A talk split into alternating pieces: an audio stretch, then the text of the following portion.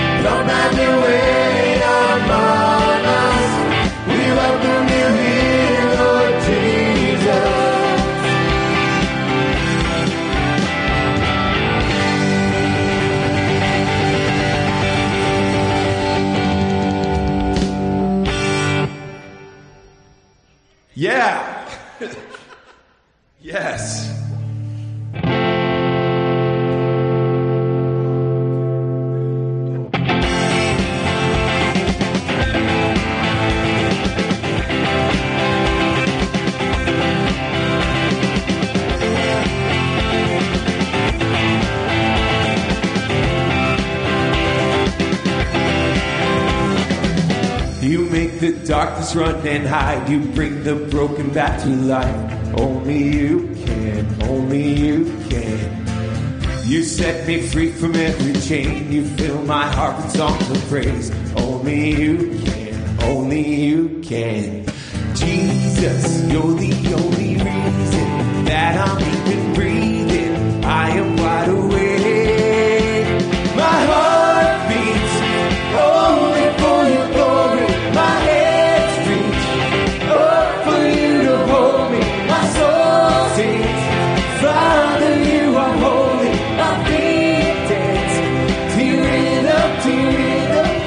Every beat is calling, every beat is calling out your name.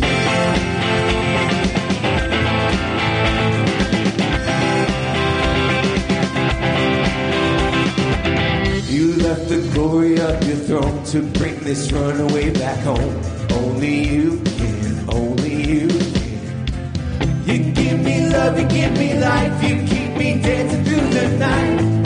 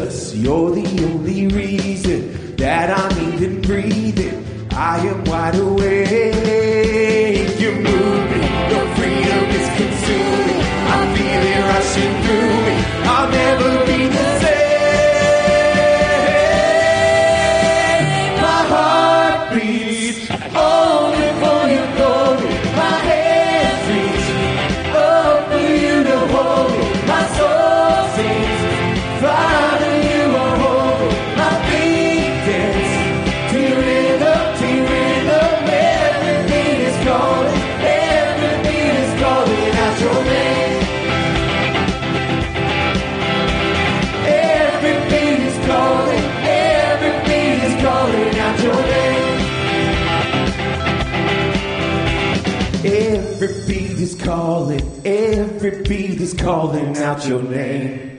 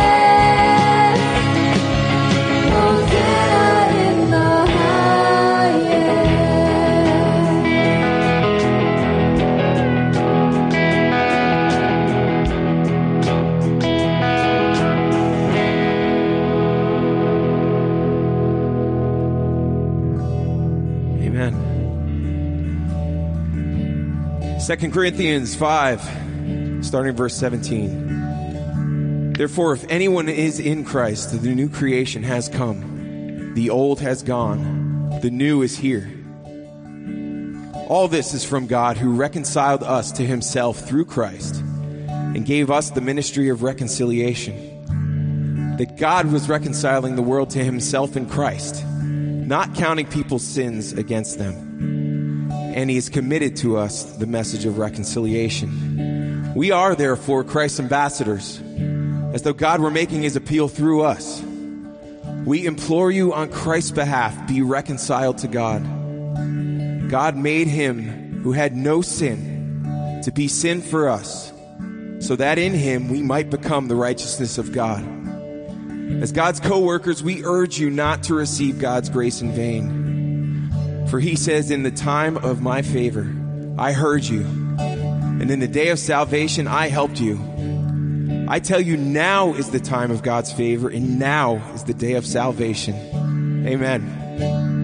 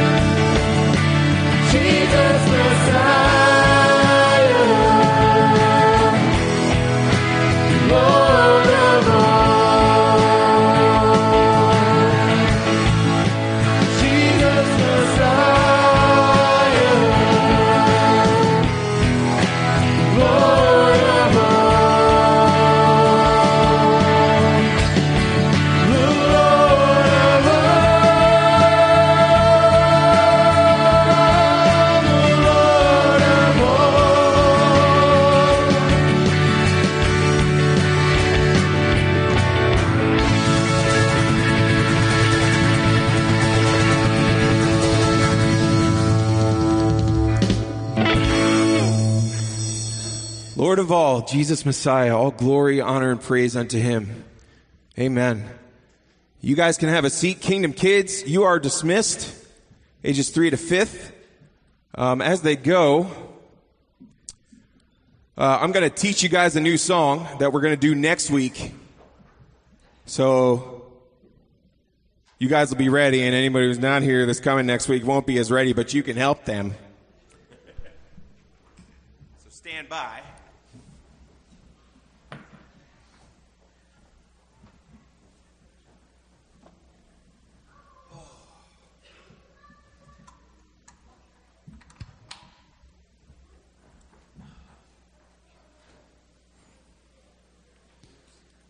Can I just tell you guys how moved I am listening to you sing? it, uh, I just, I don't know. It does my heart a lot of good to hear uh, you folks lifting up the name of Jesus. Yeah, I think so. So this is a song called Is He Worthy? And the text comes from Revelation 5 it's kind of a call and response in the verses, and uh, we sing together on the choruses, and it goes a little something like this. I hope. I hope.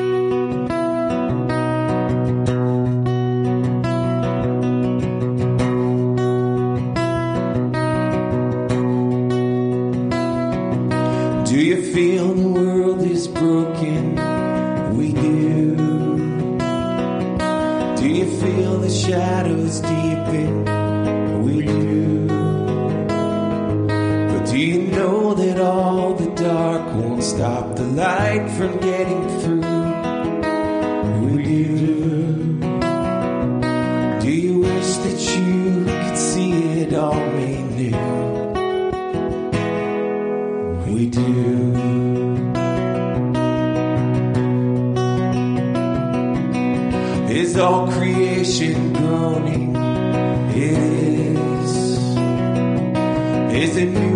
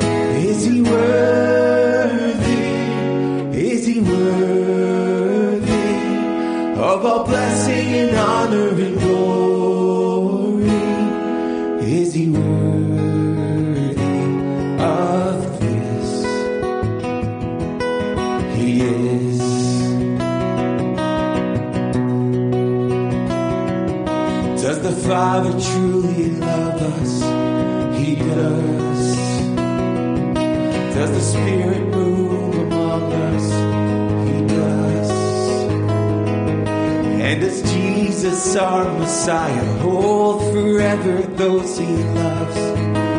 He does.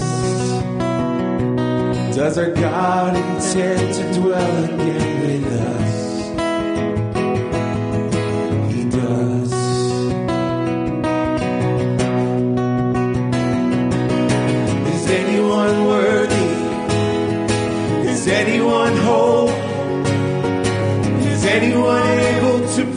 Seal and open the scroll. The Lion of Judah, who conquered the grave. He is David's root and the Lamb who died to ransom the slave. From every people and tribe, every nation and tongue. He's made us a kingdom and priest to God to reign with the Son. Is he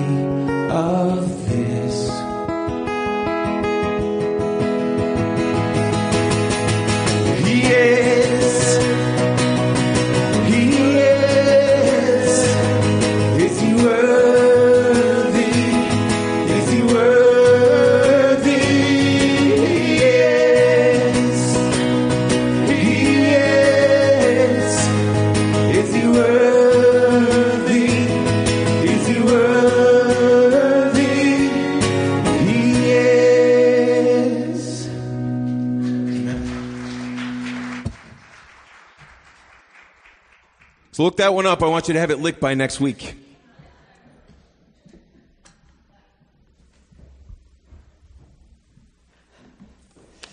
Good morning, Saints. I'm glad you're here today. I hope you're glad. You know, I haven't had to say for a really long time, Yes, Pastor John. What's getting into you? Listening, huh? Good, good. I'm listening to the worship this morning, and I'm like, yeah. Uh, I'm going to make ben- Pentecost. Uh, no, what? What's the word? Bapticostals out of you, which is a good thing. Don't anybody take that as an insult. I see that as a wonderful thing. I would love us to teach like good, solid Baptists do. And that means biblically. And worship like Pentecostals. Because that means he's real, right? He's alive. Is he worthy? Oh man, what a great song. Uh, where, where, where'd Mike go? Mike. Whoa. How did you get in my mind this week? I'm not kidding. What you just what that song just communicated is clearly in the message today. And we never talked about it. Don't you love it when God does stuff like that? It happens to me like once every decade, you know, it's like, no, really. Isn't it fun? It's a God thing. It really is. I'm glad you're here today. If you're visiting, uh, we want to welcome you. This is Palm Sunday. Uh, we had a little education on what this means. And I also have felt like I, I just read it in my own devotionals. I'm in uh, Leviticus. I started the Bible over. I'm in Leviticus, one of the most exciting books. Plowing through, and uh, I come across actually, Leviticus is full of really good stuff. It's there for a reason. And the celebration of the Feast of Booths, the children of Israel are supposed to take branches off trees and rejoice before the Lord. Now, they use them to build booths. But listen to all the. Where do you think that thing happened on Palm Sunday? Where do you think that comes from? It, it's the antique noisemaker. I know I'm not making a lot of noise. I need a whole bunch of them, but it makes noise and we celebrate before the Lord, like waving banners and flags and all of that. So that's what that was about. We're not going to collect them, burn them, and put them on your forehead. And, you know, we're not going to, we don't, we don't do that. That's down the road. Thank you. Thank you, brother, for getting my job ended. Okay. If you're with us today, uh, we are working through the book of Hebrews, and I also love it when a plan comes together by divine providence that the book we're in fits with the schedule of the church, if you will, Palm Sunday and Easter. Because the book of Hebrews is constantly talking about the better things that we have in Jesus. And He is better, and uh, He is a good Savior and a good King. And today uh, I am going to speak about There is a King. I had a possible alternative title. I'll fill you in on that in a few minutes. But as we look at the scripture, what I'd like to do is have you turn in your Bibles to uh, the book of Hebrews. It's page 1196 in the black Bible in the seat in front of you if you don't have your own. I'd like you to read it with me so you're looking at the same thing I'm looking at.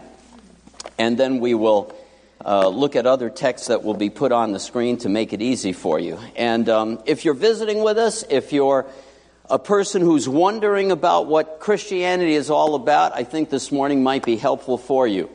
And um, what I would like to do is just take a minute to have uh, all our elders and deacons, deaconesses in the room to stand for just a minute. I have a reason I'm doing this. It's not to embarrass anybody, although I'm succeeding at that probably.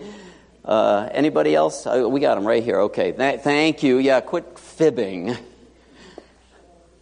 The only reason I want you all to be able to see these people is because suppose you listen to the word and go, I have a question about that. These are the people you can seek out. Okay? You can ask them. Pastors, oh, you're supposed to be. Oh, I, am sorry. One of our pastors is preaching up in Monticello today. His name is Pastor Tim Straight. Works with our young people assistant pastor. He's preaching up north. I, I let him out once in a while. And uh, Pastor Derek is sitting right here, but I'm going to make him stand too. Please, Pastor Derek. Don't be alarmed. He has a British accent. He, he's, not, he's not dangerous. And uh, we just want you to know if you have a question, myself and some of these people, when we're done at the end of the service, I'll ask some of you to linger up front in case someone has a question about what does it mean to know Jesus or apply this verse that Hawco was talking about. Okay? Thank you all for standing up, putting up with me. I'm going to ask, um, uh, I don't do this very often, but I feel this morning the need for some prayer support. So I'm going to ask two people to uh, volunteer to pray and ask God to let us look into the eternal and into the heavenly just a little bit. Some of us are already wondering what we're doing for lunch. I hope we can back off and think about what is God saying to us? What is He saying to me this morning? If He's God, this is hard to believe. You ever have trouble keeping up with emails or texts? You're fibbing. God has no trouble keeping up with all of your interests, your life. He's interested not in your spiritual life, as John Ortberg said, he's interested in your life, period. Your life is what is spiritual. So, can I get a couple of volunteers just to ask God to help us today? Don Nauta, you're one. And uh, it's first come, first serve. No, I got Shirley. Sorry, she beat you. And we can't have more than two pray. Because I will close after that. Why don't you stand where you are, pray loudly so everybody can hear you. Let's pray together. Lord God, you are worthy. Mm-hmm. You're righteous and holy and merciful and just. And we love you. To our hearts this morning, Lord, may your Holy Spirit talk to us. And, um, I thank you for your word, for the opportunity to get together and learn more about you, Lord. And we pray that you will bless this time together. In Jesus' name. Mm. Father, we come before you this morning with expectant hearts. We pray, Lord, that you would open our hearts and our minds, that we would see and understand, that you would give us uh, wisdom and discernment, that you would uh, just send your spirit here amongst us to uh, freely work and touch our hearts, to speak boldly through our pastor. Thank you for the work that he's put in to prepare this message. We trust, Lord, that indeed the words that he speaks are, are from you for our ears. Lord, equip us to go into Mm. the world, do the work you call us to do. And Father, we sang this song and asked the question, is he worthy? Now, Lord, let us, as we listen, um, obey and, and commit ourselves to understand that you are worthy. Yeah. And that with our, our hearts that uh, will show it, Lord, our obedience and our commitment to you. I ask, Lord, that you would uh, find anything that is hindering your word from going forth today, that you would use it um, strongly in our lives. Change us and help us to grow. We pray in Lord, hear these prayers, especially, God, that our adversary would be defeated and that we would have ears to hear and that your kingdom would come, that your will would be done on earth as it is in heaven. And we're in a little part of the earth down here in the Middletown area in this little assembly called Harmony. Let your will be done on earth as it is in heaven. Help your servants, those who hear, he who speaks needs help desperately by your grace. In the great name of Jesus, we rely on you, and all of God's people said, Amen and amen. Hebrews chapter 1, and our text today. Is looking at verse 8 and on. And remember last week we looked at angels and they have they don't hold a candle to our savior Jesus. That's the whole point of chapter 1. As glorious as they may be. And he picks up with this. Not to the angels, but to the Son, he says, verse 8, Your throne, O God, is forever and ever, and the righteous scepter is the scepter of his kingdom. You have loved righteousness and hated lawlessness. Therefore, God, your God, has anointed you with the oil of gladness above your companions. You're the one. You're the anointed king. You're the Messiah. And you, Lord, in the beginning laid the foundation of the earth, and the heavens are the works of your hands. They will perish, but you remain, and they all will become old like a garment. And like a mantle, you will roll them up. Like a garment, they will also be changed. But you are the same, and your years will not come to an end. But to which of the angels has he ever said? He did say to the Son this Sit at my right hand until I make your enemies a footstool for your feet. The word of the Lord. Amen, right? Isn't that cool? So there it is. Is the earth groaning under it was in the song, right? It's what it's talking about, what's coming. People have asked me on occasion, we at communion time here, and I know it's not communion morning, so I'm like totally messing us up. At communion, we often have a little ceremony that I hate to admit I introduce to harmony. I'm a troublemaker, I'm a meddler, I know it. And that is, when we're done, we say, to the king and to his kingdom. And people have wondered where that has come from. And I've shared this once before, but you're going to have to indulge me today because everybody loves fairy tales. Don't they? Stories. You know, think of all the stories that are about the classic war between good and evil Star Wars. No, I'm serious. Harry Potter. Oh, Christians can't. Oh, please. It's Good against evil, it's as crystal clear. It's crystal clear, right? The Matrix. I mean, go down the line of all of these epic stories. It's good against evil. You're always rooting for the good guy, unless you're a little different. Okay. You want to see the good guy win. Am I right? So, David and Karen Burton Mains wrote a book called Tales of the Kingdom years ago. I, by the way, looked it up on Google this morning just to be sure. You can purchase it for $29. And if you order right now,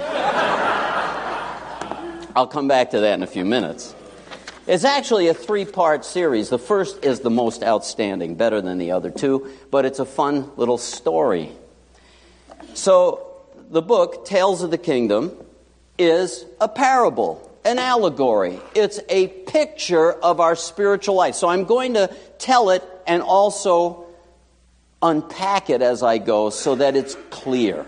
Okay, because sometimes we miss it. So I want to make sure we don't. The enchanted city is the opening chapter. The enchanted city, where we live. Are you with me? Once upon a time, not long ago and not far away, there was a boy, no longer a child and yet not a man, who lived in Enchanted City. The boy, Scarboy, and his younger brother, Little Child, were not like the other children in the city. Yesterday, their mother had died.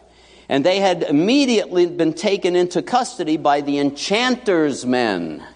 The enchanter. Thank you. Just want to be clear Satan.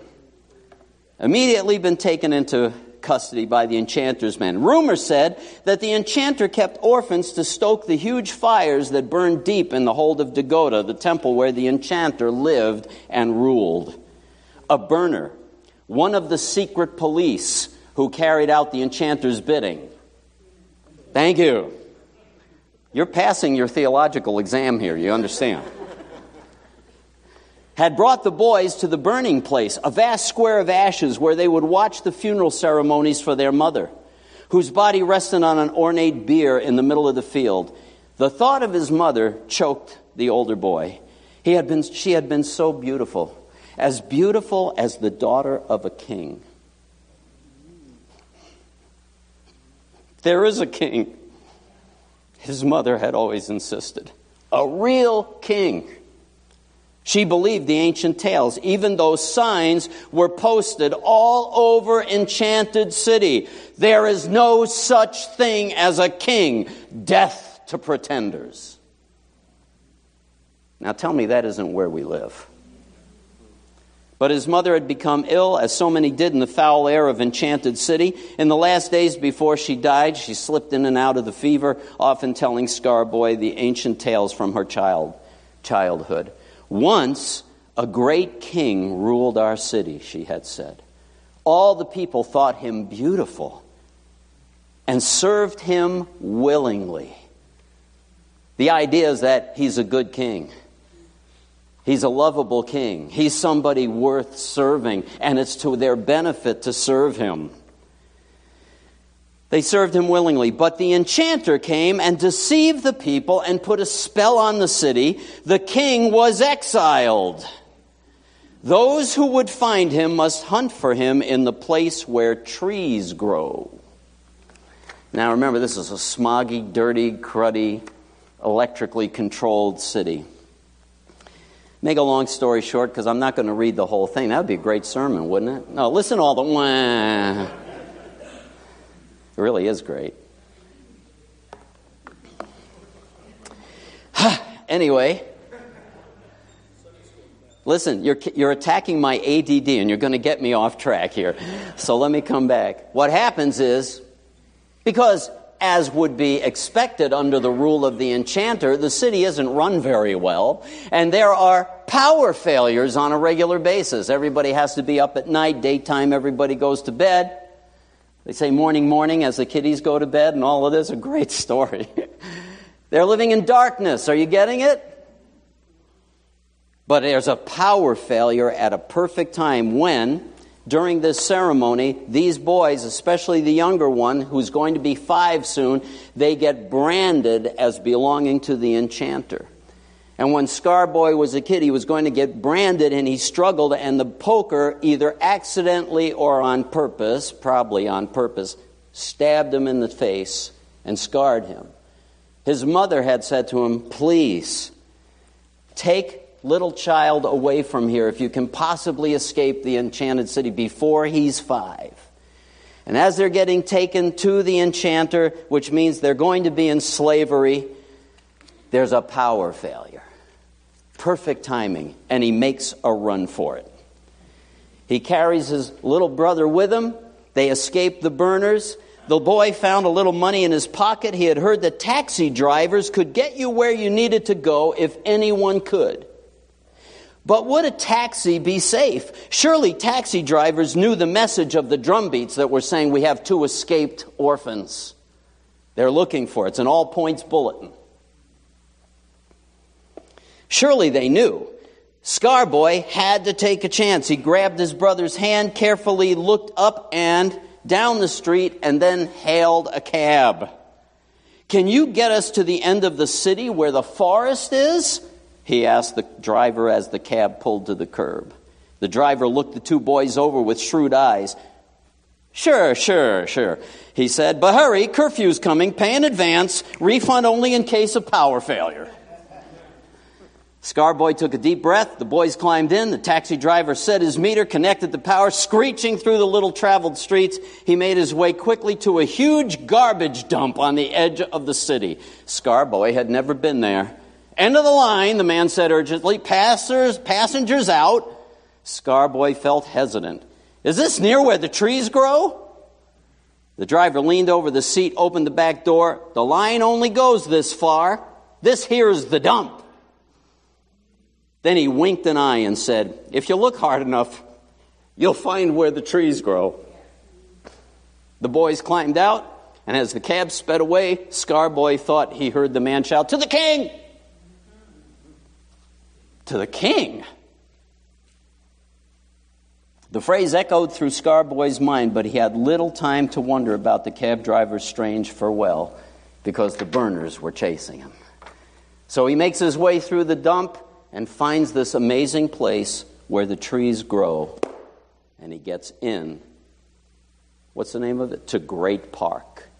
where there is, in fact, a king, a good king who's been living in exile. Where does it come from? Right there. To the king. To the king. It's the cheer of the underground. It's the cheer of the usurpers of the devil's kingdom. It's the cheer of the kingdom people to the king and to his kingdom. There is a king. And that's the cry that you hear coming out through the book.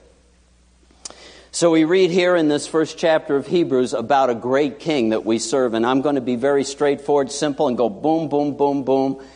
Kind of park on one section that matters to us because we need to make application to it about what kind of a king he is. So let's begin with if you're, if you're a note taker, by the way, there's your, your bulletin. You've got some fill ins. I'm going to tell you what each of them are, okay? First of all, he's the king of creation.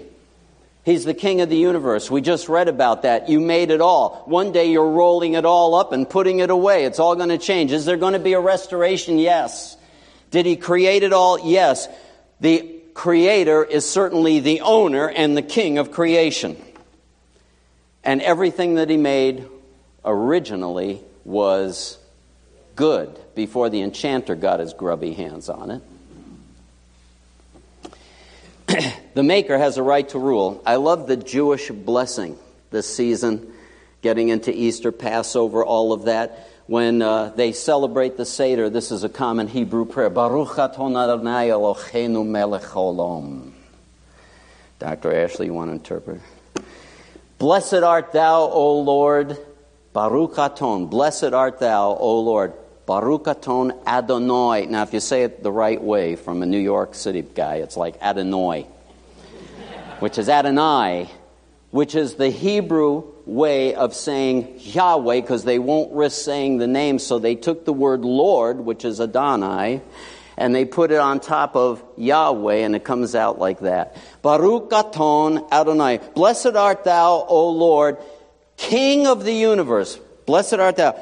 Baruch aton Adonai, Melech, King, Olam. Remember that word? You brought it up two weeks ago or a week ago. The Olam, the word for the world. The Olam, unto the ages upon ages. That's what, the, that's what it means. Ages upon ages. Blessed art thou, O Lord, King of the universe, King of all of time and space. All of it. The Old Testament identified the rule of David as parallel to God's rule. It was like a physical representation of God ruling in the heavens. That's why it was so important that Solomon be so glorious, so amazing, so wise, even though he blew it later. By the way, you know, isn't grace amazing? That he, he trusts us with his kingdom because we all blow it somewhere along. Have you noticed that? I'm the only person I know who's never blown it, but, but I find that we all blow it, right? We do. And those of you who don't have a sense of humor, sorry, I probably just lost you all. So, yeah, I mean, I've got issues. So, second thing, he's king of creation. He's the king of the Jews. This is Palm Sunday. We just heard it read about. I almost don't even need to repeat this, but I want to look at it from the book of John. The people of Israel got it half wrong. They knew that the Messiah, the son of David, was supposed to be their king. They got that. What they got wrong was they wanted him to clean up the Roman Empire now. Uh, this is an editorial comment. I'm just going to tell you right now probably not in this lifetime is any supposed Christian political figure going to clean up Rome. Don't put your trust in man, don't trust in horses. Trust in the Lord your God. The King of the Jews, Palm Sunday. On the next day, John says, the great multitude had come to the feast. They're coming into town for the festival of Passover, the remembrance of the great rescue, the redemption of God taking his people out of slavery. What a picture! Taking his people out of slavery. That's us, enslaved to wrongdoing. That's who we are. when they heard that Jesus was coming to Jerusalem, they took branches of palm trees, went out to meet him, began to cry out, Hosanna! Save now! It's not just save, it's save now.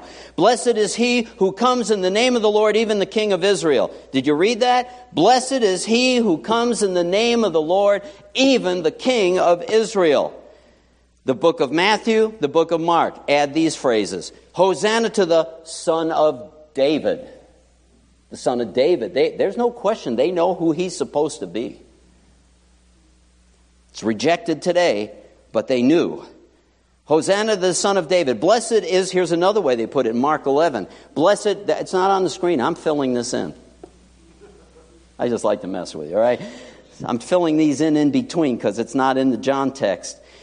Blessed is the coming kingdom of our father David. See, there was an identification with David's throne with the coming kingdom. There's a picture of what God wants ultimately.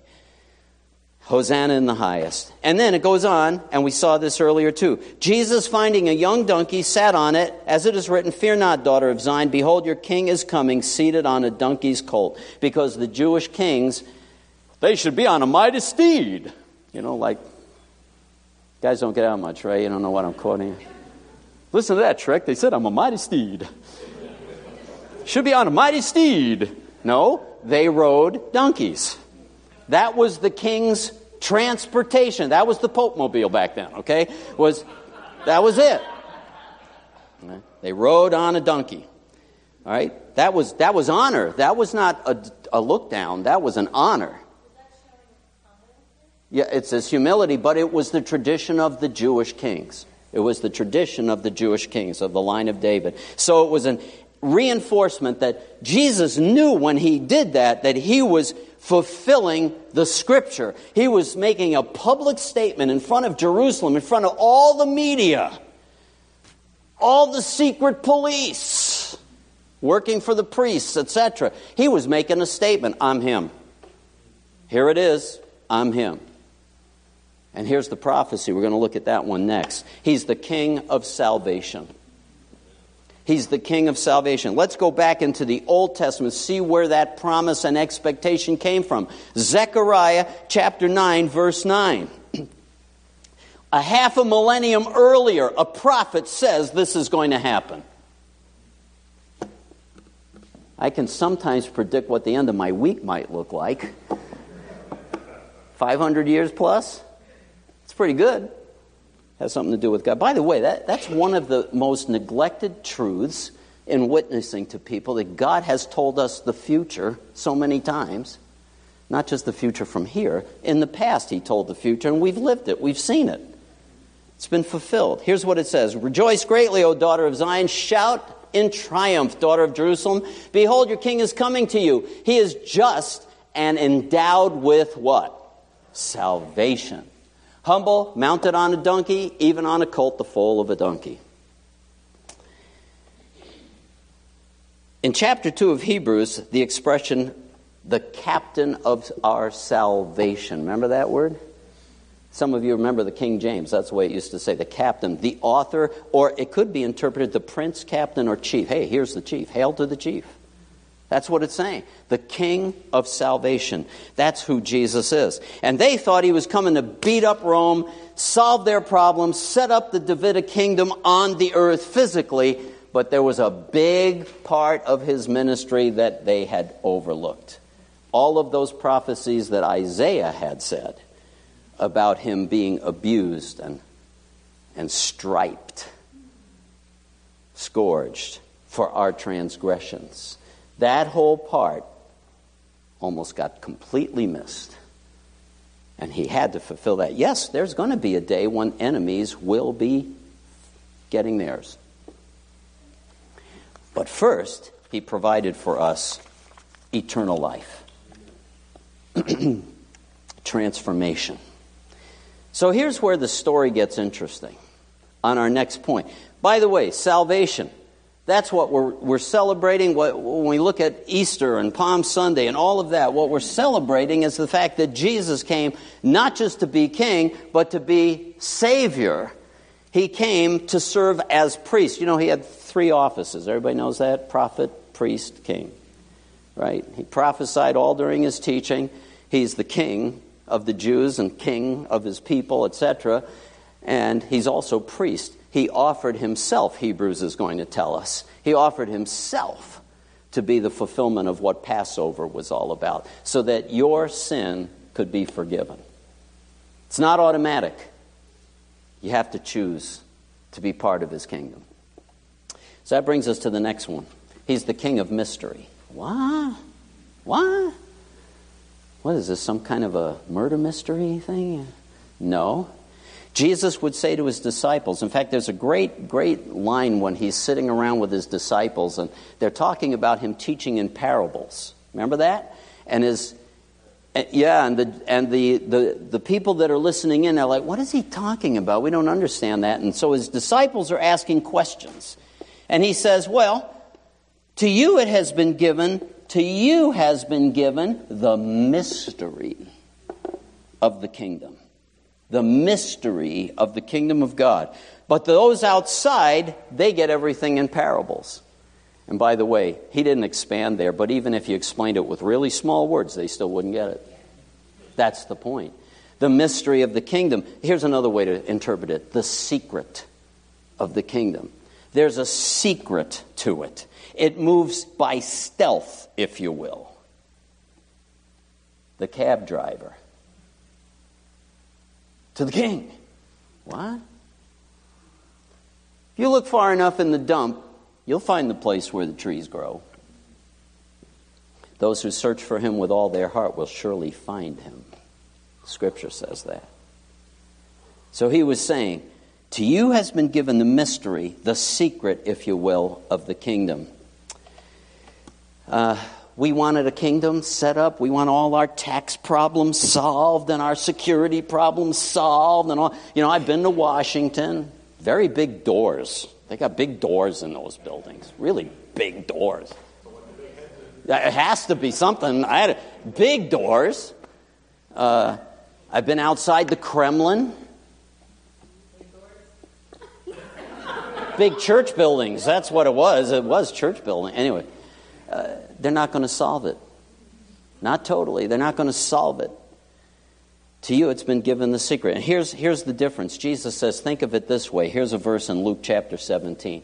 There will be no one to say, oh, look, it's over here. It's at the Kremlin. Oh, it's over here. It's in Washington. Look, there it is. Here it is. No. Look, the kingdom of God is where? What? In some of the versions, it says, within you. Within you, among you. There's a secret resistance going on under the radar. Is it not? Versus the Jewish expectation, and sometimes even our mistaken expectation. There is an invisible, mysterious, secretly growing kingdom. Remember when Jesus said, The kingdom of heaven is like this, like this, like this, like this, right? At one point he says, like leaven stuck into a loaf, a lump, right? A lump of dough. What happens? It spreads secretly. It spreads secretly.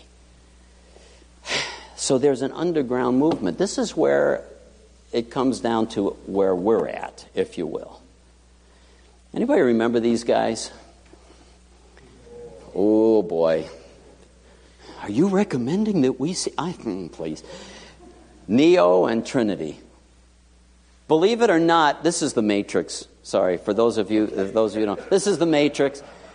Neo and Tr- Neo, the he's the messianic figure in this movie, by the way. And the guys that made this movie confess, profess that they know nothing about the Christian gospel. I'm like, really? The thing, that's what they said, and yet it is full of the gospel. It really is. So he's resurrected from the dead in the movie, literally, and uh, her name is Trinity. She's a sidekick. Well, here's my point. They go in and out of the matrix. They go in and out secretly sneaking around in the enchanter's city. You get what I'm saying? Secretly sneaking around in the enchanter's city where everybody thinks they're living a normal life, but they've actually been made into slaves. They're literally batteries to run the machine world. That's the enchanter in that story.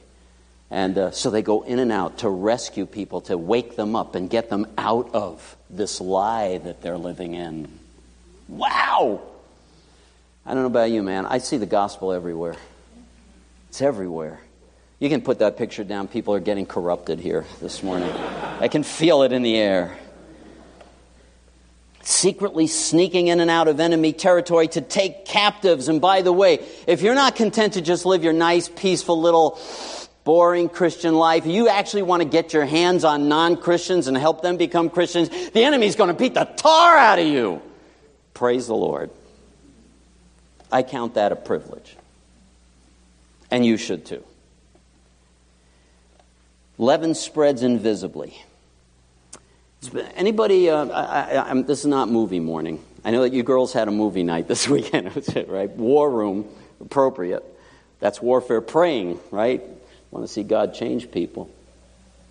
Uh, Hotel Rwanda came out a while back. Very brutal film. Can't recommend it. All I'm saying is it was based on what actually happened 25 years ago in the land of Rwanda. Like 100,000 people executed. It was terrible. Uh, and it was, it was an ethnic war that went on. It's 25 years later. Just this last week, somehow I lost it, but I pulled it up on, online from the Times Herald Record, an article about a Rwanda 25 years later, because it starts out with the account of a man named Nikundiye. He's 68 years old now, who murdered a neighbor's husband brutally. Brutally was part of the drama. He eventually got put in prison. He was tried and brought to justice. And when he finally got out, something happened. And here's how he starts He's friends with this woman now. I'm very grateful to her, he said, of the widow, 58 year old Laurentia Mukalamera. Ever since I apologized to her after prison life, confessing to my crimes and asking for forgiveness, she has accepted me. I can even leave my children with her when I'm away. A quarter century after the 1994 genocide that killed 75% of the country, country's ethnic Tutsis, Rwanda has six reconciliation villages. Does that sound like anything? Six reconciliation villages like Mbyo, where genocide survivors and perpetrators live alongside each other. Convicted killers are reintegrated into society by publicly apologizing for their crimes. Survivors profess forgiveness. The villages are showpieces of President Paul Kagame's policy of ethnic reconciliation, though some people criticize the communities are forced and reconciliation is artificial. You're always going to have that. I'm reading this thing, I'm going, where is it? Where, okay, where is it? Where's the secret of the king? Where is it? Ah. About 3,000 victims and perpetrators live in the villages established by Prison Fellowship Rwanda, a Christian organization and funded by U.S. government, United Nations, and other donors to promote healing in Rwanda from the gaping wounds left by the genocide. Those in the villages also get help with housing and school fees, etc. I thought there's got to be a Christian word of reconciliation in here somewhere. How do we forgive something as horrible as that? And doing it in mass, if you will. That's the manifestation of the kingdom sneaking up on the enchanter. I love it. I think if there's a word for us as believers, it's live it. I think that's a uh, future mission statement. Just live it. You know, Nike, just do it. Just live it. Live it! Because some of us think we're living it and we're not. Trust me. Some of us think we are and we're not. Some of us are striving hard to live it. Live it! And the kingdom moves forward, even secretly. People take notice. Grows like the underground in the tales of the kingdom. Here's what the scripture says. Not only does it grow in that place, it spreads throughout the whole world. God had it in mind. I'm going to give you the, the nations as your inheritance, we read in chapter 1, right? The king of restoration is the next one. But before I get there, let me show you this verse in Psalm 2, 7 through 8. It's referenced in chapter 1 of Hebrews, and here's what it says I will surely tell of the decree of the Lord. He said to me, Thou art my son. Today I have begotten thee. Ask of me, and I will surely give the nations as thine inheritance, and the very ends of the earth as thy possessions. I love that section in Revelation, and we sang about it this morning in that song. Great song. We have to learn that one. That's a great song. We're going to stand with members of the human race from every tribe, tongue, nation, people group, every sort of broken background, whatever it is, we're going to be standing before the throne worshiping God. You better get used to it now, brothers and sisters. It's coming. He's the King of restoration. For he must reign until he has put all his enemies under his feet. Everybody here, I, I, mean, I can't say for sure. If you're not committed and don't believe that the scripture is really true, this may not be so. But I telling you, I'm expecting Jesus to come back. And when he does, he's going to restore. He must reign until he puts all his enemies under his feet. The last enemy that will be abolished is wow for he has put all things in subjection. Oh, there's so many verses on this, by the way. What are the enemies that he's going to defeat? Who are they? Oh, I am so tempted to use a political group, you know, use that name and say, oh, yeah, it's them. No, it isn't. The enemies, the world system, the world system that we're under, called the cosmos, where it's dog eat dog. Whoever climbs to the top of the hill wins. Whoever dies with the most toy wins. All a lie. The world system will be destroyed. The devil and his angels will be destroyed. Won't that be good? Oh, he's not real. Yeah. Your flesh will be completely destroyed. Wow. How many of you have ever wondered, when we get to heaven, I mean, are they going to, is he going to play it all back? You know, is it on video? Think about that. You know, I talked about angels last week, and uh, somebody said to me years ago, they're watching everything. I'm never taking my clothes off again, she said, you know. And I'm like, think about everything you've ever done. It's all on video. Is he going to play it back? When we get there at the great judgment, oh, is he going to play it back? Are we all going to be humiliated? How many of you ever thought about that? Come on, be honest. I've thought about, gee, how much of that's going to get played? Oh, I hope they never saw me doing that in front of the mirror and fooling around like, oh, I don't believe I did that. You know why it won't matter? Our flesh will be destroyed. You will not react sinfully. You who might be looking at me in the mirror video going, Oh, is he a jerk? You're waiting for your turn, and you also are walking now in holiness like God. And you go, Yes, that's me as well, Lord. That's me as well. My wife always loved to say, When Jesus comes back, some people cheering, Yeah, Jesus, come back and fix those creeps. And she always says to me and to us, When he comes back, we will all be on our faces. End of discussion. Those are the enemies. Death itself will even be put to death. And all those who have refused the gospel of our Lord Jesus Christ, Scripture is very clear. It's not automatic. You need to embrace this King who is good and loves you. Did I say that yet today? He loves you. He's a good king, beautiful king. Everybody served him willingly before the enchanter got his grubby hands on us. And we can again. And we can now because the kingdom is among us, working now. One last verse about this restoration. It says in Philippians, and I, I, I, quoted this a few weeks back just by way of reprising. Therefore, also God highly exalted him and bestowed on him the name which is above every name, that at the name of Jesus every knee should bow of those who are in heaven and on earth and under the earth. I think that includes everybody and that every tongue should confess that Jesus Christ is Lord to the glory of God the Father. Amen? Willing or unwilling, it won't matter. There'll be a day, right?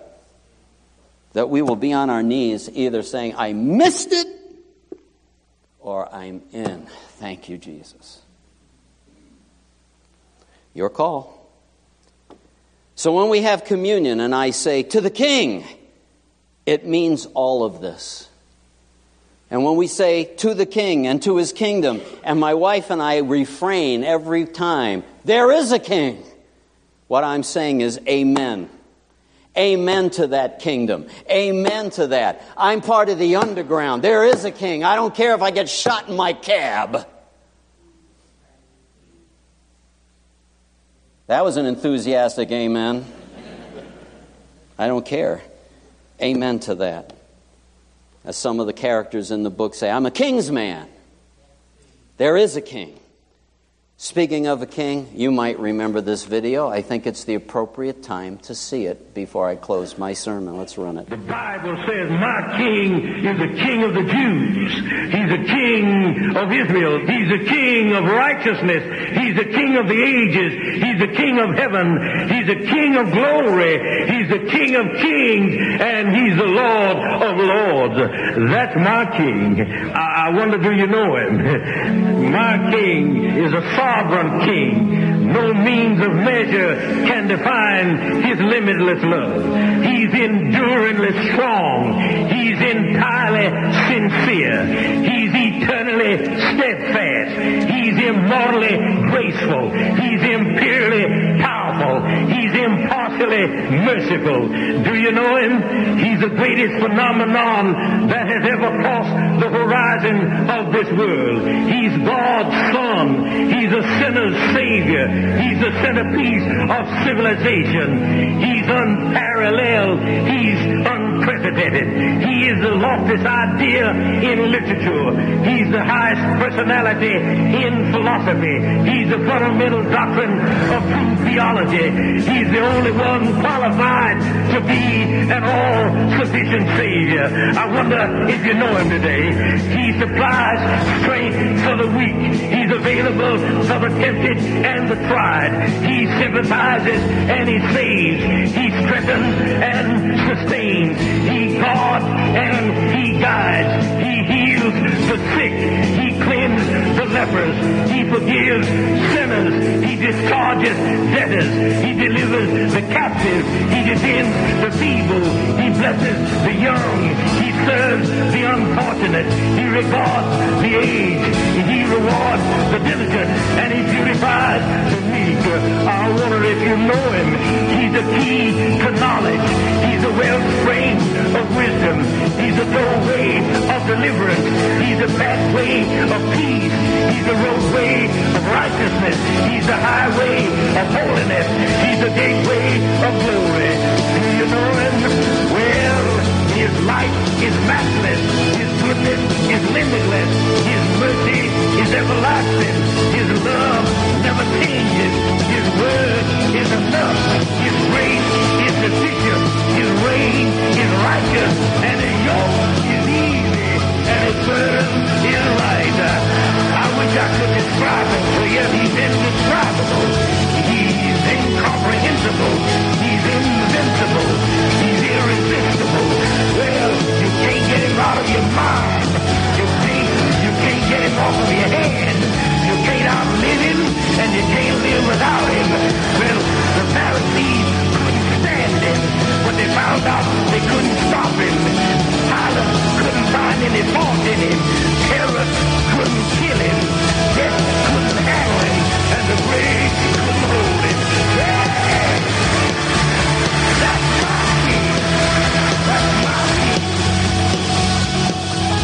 Amen. If that doesn't light your fire, your wood's wet. Telling you. That's my king. There is a king.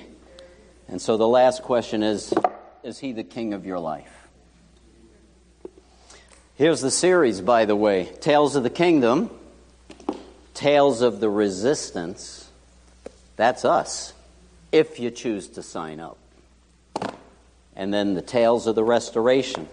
That's your inheritance, if you choose to sign up. Here's the last verse I want to share. If you confess with your mouth, this is a salvation verse, right? Everybody knows it. If you confess with your mouth Jesus as Lord and believe in your heart that God raised him from the dead, you shall be saved. It's not just a matter of checking off in your head, yeah, I believe in a God, I believe Jesus died for my sins, I believe in angels, I believe all that stuff. That doesn't make you a Christian. Jesus as Lord, I've chosen to pledge my life. I want to be a king's man. He's my king. And if he's my king, he's got a right as king to rule his subjects, including me. He's got a right to tell me what to do. I'm not my own agent, I'm his. That's what we're called to, right? You've been bought with a price. You're not your own. Therefore, glorify God in your body. Have you made that choice? Is He your king? Let me just ask you is He your king today?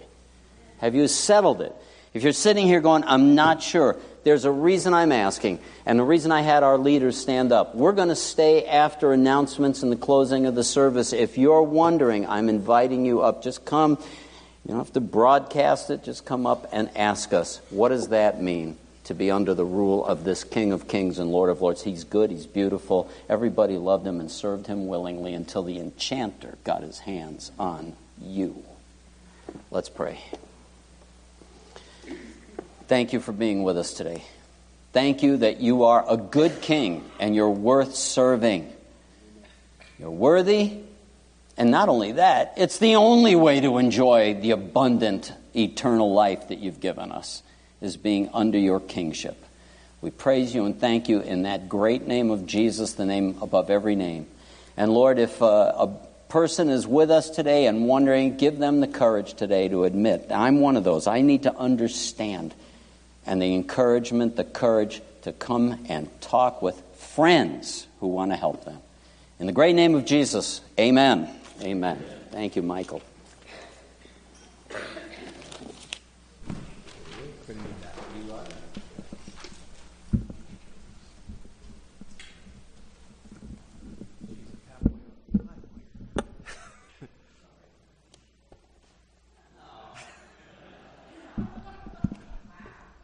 My, mic was stretching out here. Hi. Pray with me. Thank you, Lord, for this time. Thank you for the good word. Thank you that there is a king. Thank you that uh, you've blessed us so much, Lord. Thank you for this time that we've spent together worshiping you and hearing from you. Um, and as we give a small portion back, Lord, be glorified. In Jesus' name, amen. Come on down, fellas, and do your thing.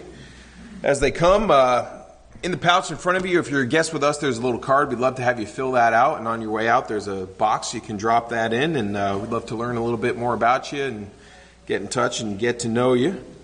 A few announcements here. Uh, Grief Share will start this Monday, April 15th at 6:30 p.m. right here. Uh, Harmony Helpers will meet on Thursday, April 18th to make Linus blankets. Is that like Charlie Brown, Linus? Nice. All ladies, welcome. A new member group will be starting soon. Please contact the church office if you are interested. A men's weight loss group is meeting on Tuesday nights at 6:30 p.m. If you are interested, please see Brian Tompkins. Brian, how you doing? Um, next week is Easter Resurrection Sunday. If you are a regular here, it'd be awesome if you didn't park like right in the front here. You know, park. Uh, I'm gonna have my people park over there. I just they just found that out. Um, so park yonder by the school building, and uh, you know if you get here, if you're used to parking right up against the building, we're hoping to uh, pack this place out and uh, just have an awesome Sunday next week. Please see your bulletin for additional and more detailed announcements. And I'm just going to close us, and we are free to go. Thank you again, Lord. Thank you for this morning. Thank you uh, for who you are, for all you've done. Bless and keep us as we go. And uh, bring us back on Sunday ready to celebrate our risen Savior. In Jesus' name, amen. amen. Have a great day.